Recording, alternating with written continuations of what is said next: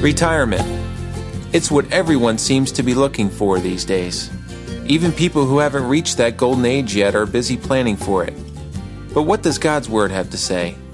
The answer is nothing. The only retirement recorded in the Bible is when God's workers are taken into glory. In speaking of people redeemed through faith in Christ, Psalm 92 verses 12 and 14 say, They will flourish like a palm tree, they will still bear fruit in old age they will stay fresh and green. If you're a breathing believer, God has a productive work for you to do yet. Welcome to Grace Notes. The purpose of our program today is to challenge you to achieve great things for the Lord no matter how old you are. So stay tuned as our host Barbara Sandbeck gives us some insight into how we can do this. My husband Dale and I have met some seniors who are busy serving the Lord collecting and distributing food, stuffing evangelistic mailers, and even ministering in nursing homes. But we've also met some who just want to be entertained. And there's nothing in the Bible that says that at a certain age it's time to coast to the finish. Think about what some of the senior saints in the Bible accomplished. Moses lived to a ripe old age. He ruled the kingdom, showed great wisdom. His eyes never grew dim to his dying days. Press on was Paul's word. He rarely stopped. He worked till he dropped. His success never topped, kept his eyes on the Lord. Our days are ordained. It says in the Bible, pray for the world. Tell those who've not heard. Study the word. Do not be idle. Philippians 3:14 says, "Press toward the mark for the prize of the high calling of God in Christ Jesus." Reverend James Langrel He's living proof that you can be productive for the Lord your entire life. Retirement is not in his foreseeable future, that's for sure. As of this broadcast, he is 96 years old and still going strong, preaching and telling everyone he meets the good news that Jesus loves them, died for their sin, and rose from the dead to save them. He considers himself just a simple gospel preacher.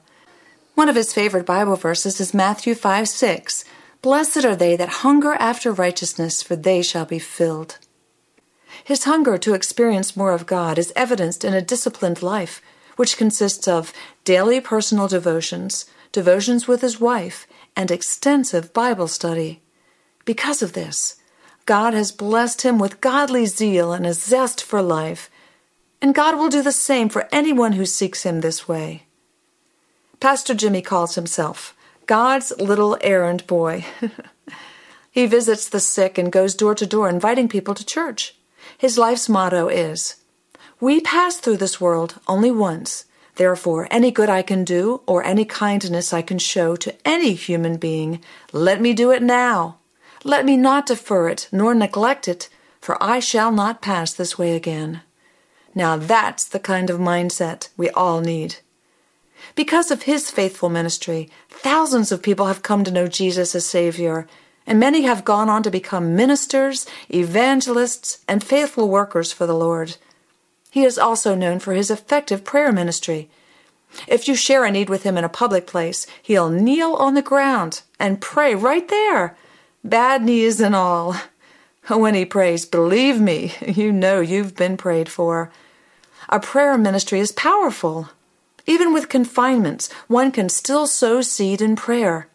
If we dedicate ourselves to God, He will see to it that we'll reap fruit from what we've sown. All God asks is that we be faithful to do what He's given us to do to the end.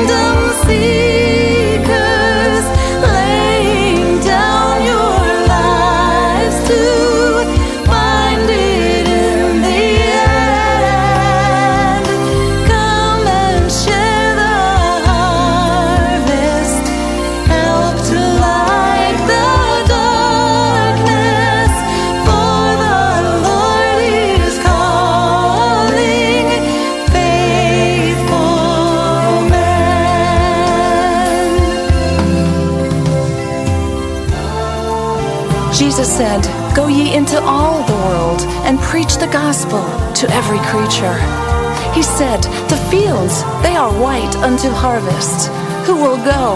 Who can I send that will tell them that I love them, that I died for them, that I rose again to save them? Who will go? Will you go? Will you be faithful, faithful men and women?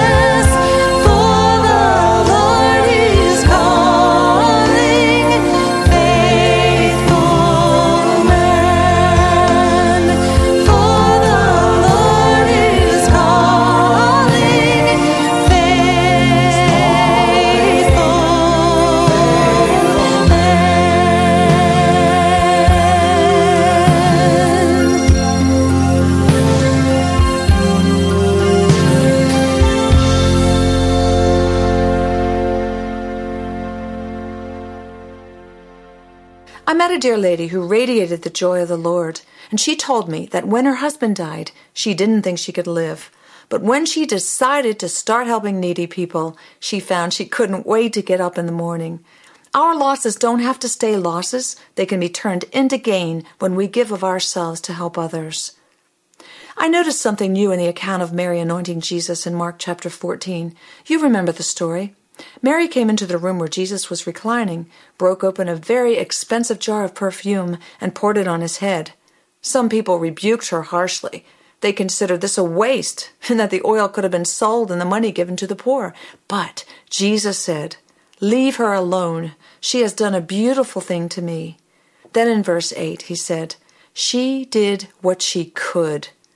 I stopped right there and thought, God asks us only to do what we can. He doesn't expect more out of us than what He's given us the ability and opportunity to do. Oh, that's consoling.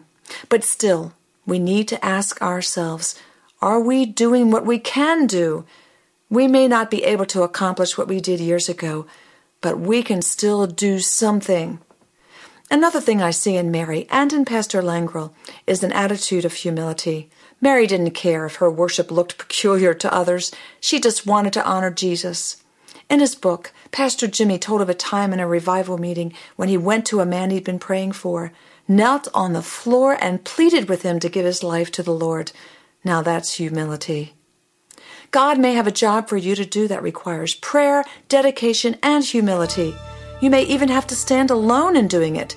But if you have a servant's heart like Pastor Jimmy, you can be that one in a million, like him. Won't you step out of your comfort zone and be the one God is looking for?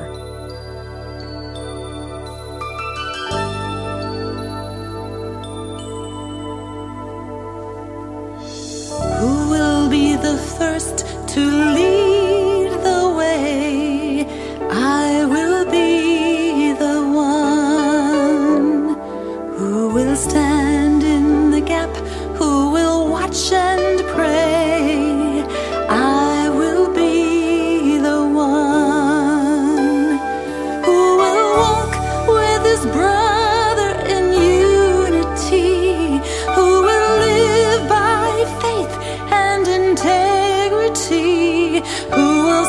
to the Lord, Here am I,